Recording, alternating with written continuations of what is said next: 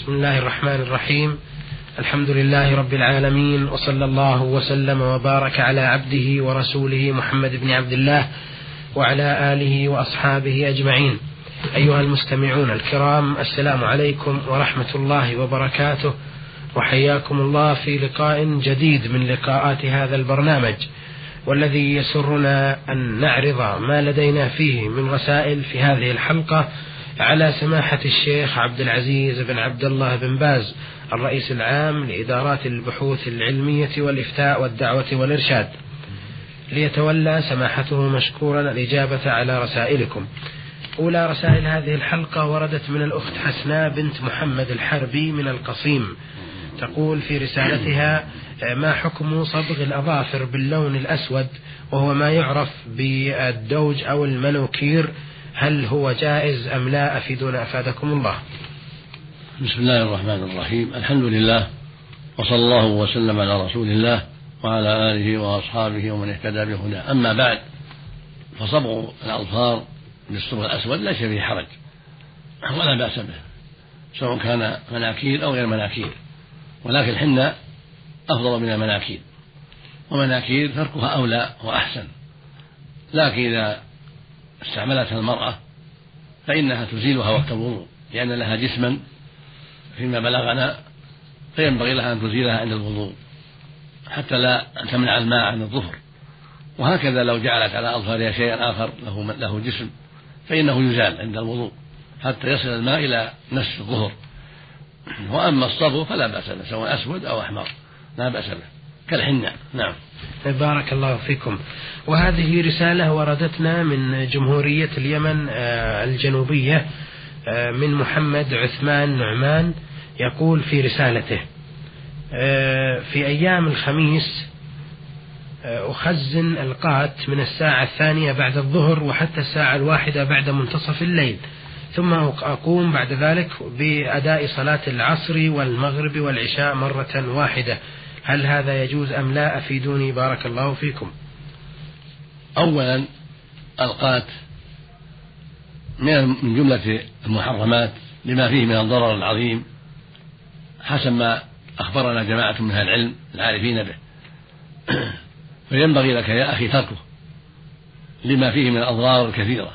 ثانيا كونه يحمل أصحابه على أن يخزنوا مدة طويلة يترتب عليها ترك الصلاة في وقتها هذا ما يوجب تحريمه أيضا. لأنه يجر إلى باطل وإلى منكر فإذا ترك الصلاة في الوقت أمر منكر ومحرم.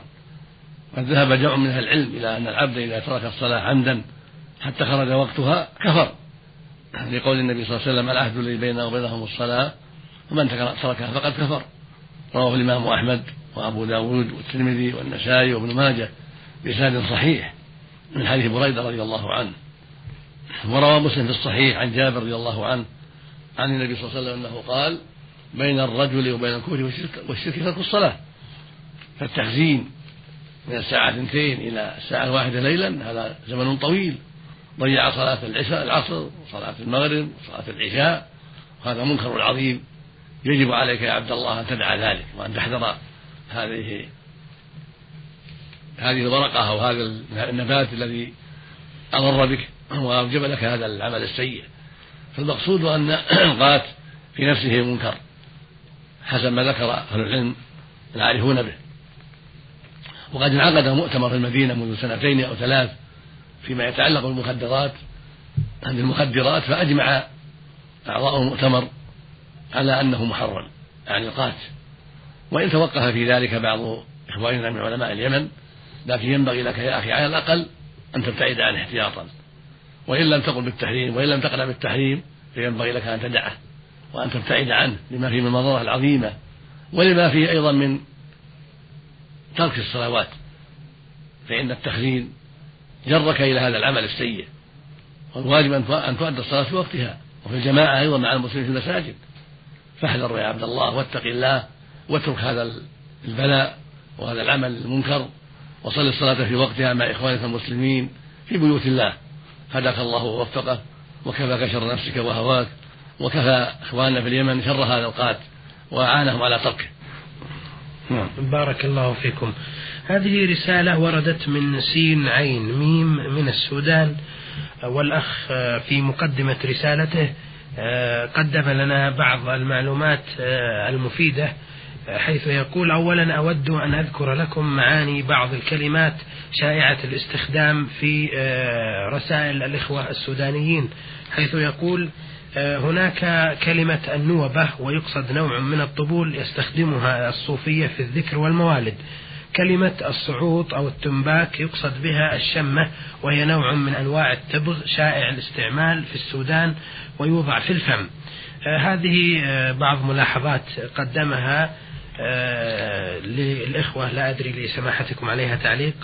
نعم نعم.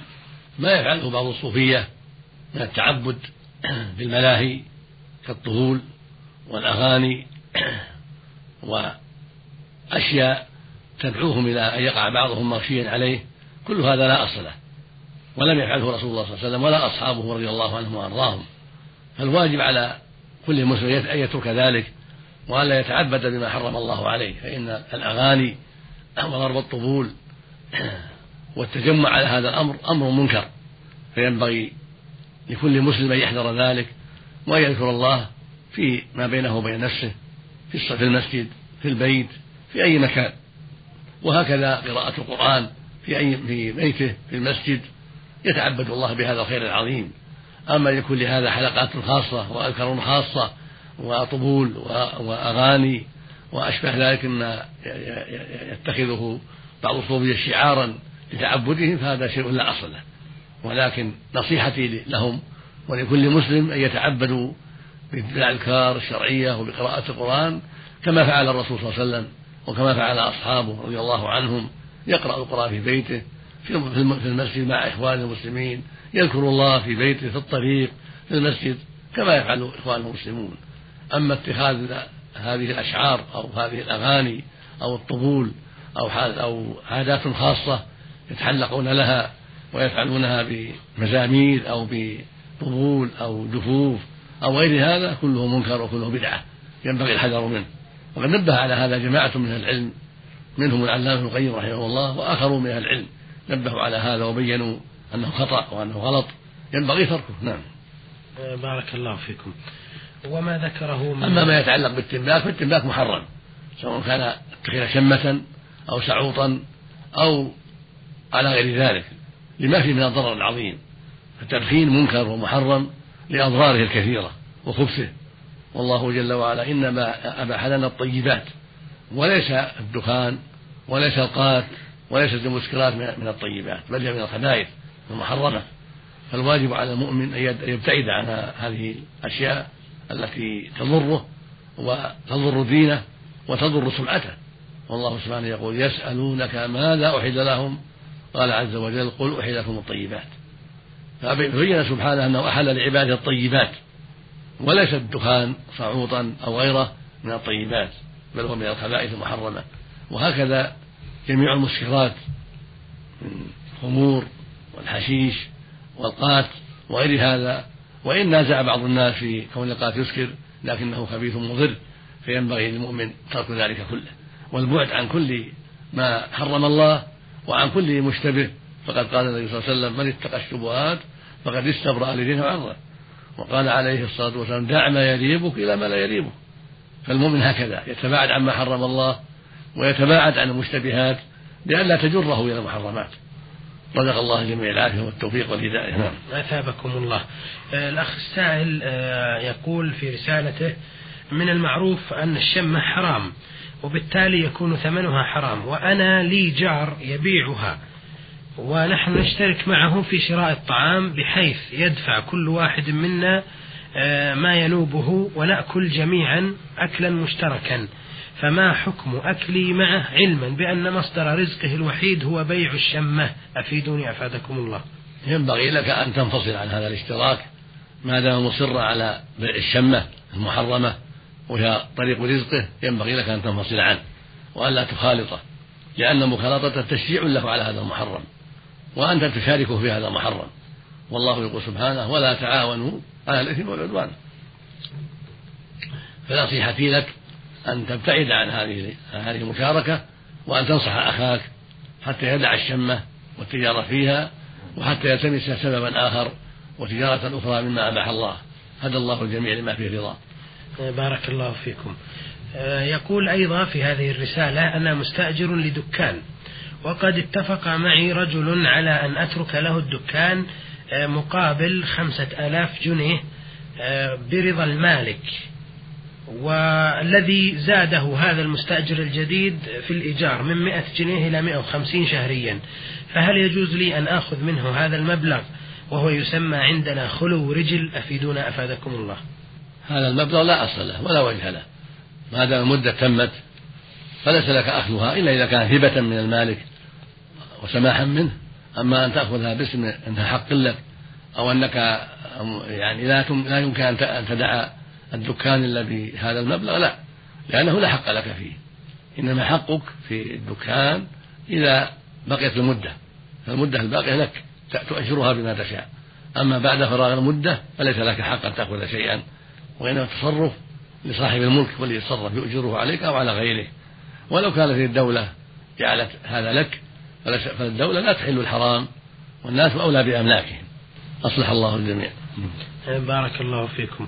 يعني هذا المبلغ سماحة الشيخ لا يؤخذ من المالك. لا يأخذ لا يأخذه من المالك ولا من المستأجر. الجديد. الجديد. إذا كانت المدة قد تمت. نعم. نعم. أثابكم الله. آه، يسأل أيضا ويقول آه، هناك عود الصندل معطر بالكولونيا ونحرقه فينتج منه دخان طيب الرائحة هل هذا الدخان يعد نجسا؟ وإذا كان الثوب مبخرا بهذا البخور فهل تجوز الصلاة فيه؟ ينبغي تجنب ما يتعلق بالكالونيا لأن الكالونيا مخلوطة بنوع من المسكر.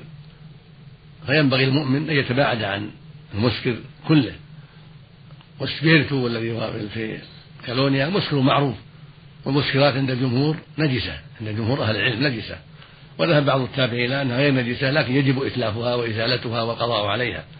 فينبغي لك أن تترك هذا التدخين بما فيه جزء من الكالونيا أحوط لك وأبعد عن الشر. وفي التدخين بالطيبات من العود الطيب والصندل وغيره ما يكفي عن مخالطة الكالونيا. نعم. بارك الله فيكم. يسأل أيضا ويقول أحيانا أشعر ببلل في سراويلي وأجد سائلا قليل مائي يخرج مني. وقد يخرج أثناء الصلاة أو يخرج في مكان لا أستطيع فيه نضح سراويلي علما بأن هذا السائل لا يخرج نتيجة لمداعبة ولا تفكير. فما هو هذا السائل وماذا علي أن أفعل تجاه هذا الأمر؟ هذا السائل حكمه حكم البول وعليك أن تستنجي منه وتغسل ما أصاب سراويلك أو إزارك. وإذا حدث في الصلاة بطلت الصلاة. وإذا حدث بعد الوضوء بطل الوضوء. لأن حكم حكم البول. إلا أن يكون مستمرا معك على سبيل السلس. إذا كان مستمرا لا ينقطع إلا الشيء اليسير ولا في الغالب أنه معك فهو معفو عنه إذا توضأت بعد دخول الوقت لا يضرك إذا صليت به. لكن إذا كان ليس بمستمر. إنما يحدث بعض الأحيان. فهذا متى حدث؟ ينقض الوضوء ويبطل الصلاة إذا وقع فيها. والواجب عليك أن تغسل ما أصاب سراويلك أو إزارك أو قميصك وتستنجي منها أيضا وتعيد الوضوء متى حدث إلا أن يكون أمرا مستمرا كالبول المستمر وكالمستحاضة فهذا إذا كان مستمرا معه يستنجي عند دخول الوقت ويغسل ما أصاب ثيابه ثم بعد هذا إذا خرج منه شيء في أثناء الوقت أو في أثناء الصلاة يكون معفوا عنه كصاحب السلس المستمر وكالمرأة المستحاضة بالدم الدائم. نسأل الله للجميع العافية. بارك الله فيكم.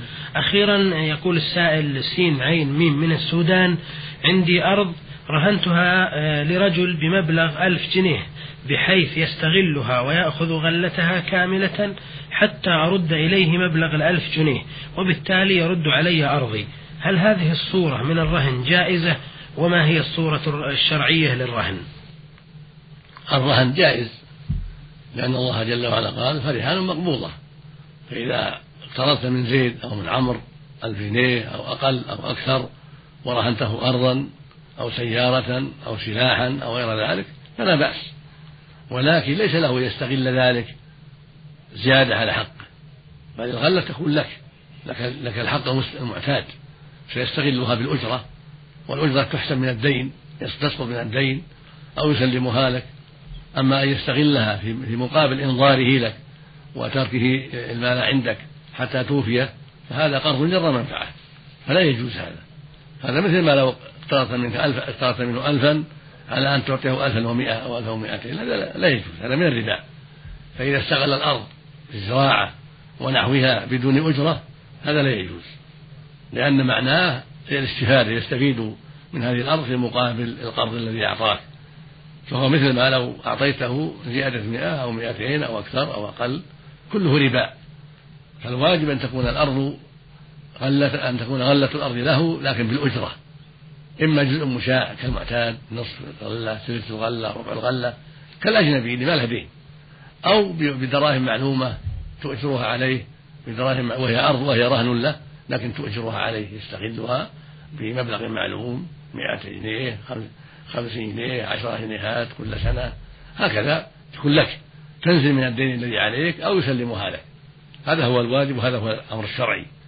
أما أن يستغلها في مقابل صبره عليك وإنظاره لك هذا معناه جر غر منفعة بالشرط فيكون باطلا. نعم.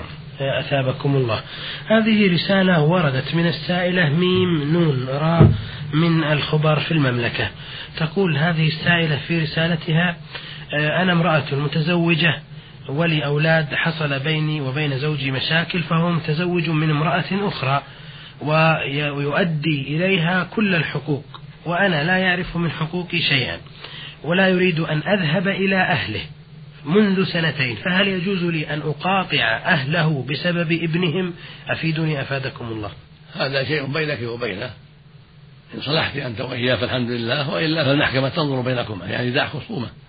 هذه مسألة خصومة. فإن سمحت وصلحت وصبرت على ما قال لك فلا بأس وهذا إليك فإن لم تصبري فالأمر يرجع فيه المحكمة والمحكمة تنظر في الأمر بينك وبين زوجك. أصلح الله حال الجميع. هذا بالنسبة لما لها من حقوق. نعم. لكن هل يجوز له أن يمنعها من زيارة أهله؟ عليها السمع والطاعة. عليها السمع والطاعة لزوجها فيما أمرها به في المعروف. ولا قد يكون زيارة لأهله تضره. قد يكون منعها لأنه إذا زارت أهله قالت فيه كذا أو قالت فيه كذا أو قالت فيه كذا. المقصود إذا منعها من أهله تمتنع. ولا إثم عليها. ما عليها إثم. مو بضروري تزور أهله. المقصود إذا منعها من أهله أو من جيرانه أو من فلان أو فلان لا تزور تمتنع. تصبر. وأما حقوقها فهذا بينها وبينها. بينه عند القاضي إلا أن تسمح. نعم. بارك الله فيكم. لها سؤال آخر تقول إن زوجي قال لي عليك الحرج إذا اشتريت لأولادي شيئا من مالك أو مال أهلك. وهو لا يحافظ على الصلاة جيدا ويأكل المحرمات التي حرم الله كالحبوب والخمر إلى آخرها. فهل هذا الحرج آه، يلزمني آه، يعني هل تحريجه هذا يلزمني؟ أفيدني أفادكم الله. إذا كان يقوم بحقهم ويعطيك يعطيك حاجتهم فلا تأخذ لهم من أحد شيئا. أما إذا كان قصر وتركهم بدون كسوة وبدون حاجاتهم فلا بأس. ولكن ما دام يقوم بحاجاتهم فامتثل أمره وإن كان في نفسه عنده معاصي. لكن إذا كان لا يصلي لا تبقي معه لأن من لا يصلي كافر. إذا كان لا يصلي فالذي لا يصلي كافر نسأل الله العافية. أما إذا كان يصلي ولكن قد يفعل بعض المحرمات هذا عاصي وأنت بالخيار. إن صبرت عليه فلا بأس وإن طلبت الفراق فهذا إلى المحكمة. تتصل بالمحكمة أنت وإياه والمحكمة تنظر في أمركما. نسأل الله للجميع الهداية. أثابكم الله. وهذه رسالة وردت إلينا من تركيا من النامي عمر. يقول في رسالته قال المولى جل وعلا الذين يأكلون الربا لا يقومون إلا كما يقوم الذي يتخبطه الشيطان من المس. إلى آخر الآية ثم ساق حديث ابن مسعود رضي الله تعالى عنه لعن رسول الله صلى الله عليه وسلم آكل الربا وموكله رواه مسلم وزاد الترمذي وغيره وشاهديه وكاتبه. يسأل ويقول إننا نأخذ سيارة أو حنطة أو شعيرا أو عدسا أو غير ذلك من البنك بزيادة في الثمن. هل يجوز لنا هذا أم لا؟ أفيدنا أفادكم الله. هذا شيء آخر غير الربا. الزيادة يكون يشتري سيارة. أو كذا من البنك أو من التجار بثمن مؤجل زايد على ثمن الحال هذا لا حرج فيه. هذا البيع إلى أجل. والذي عليه جمهور أهل العلم وهو كالإجماع منهم له لا حرج فيه. فإذا اشتريت سيارة من البنك أو من التاجر الفلاني آه، قيمتها عشرة آلاف نقدا فاشتريتها بأحد عشر ألفا أو بأكثر إلى أجل معلوم فلا بأس.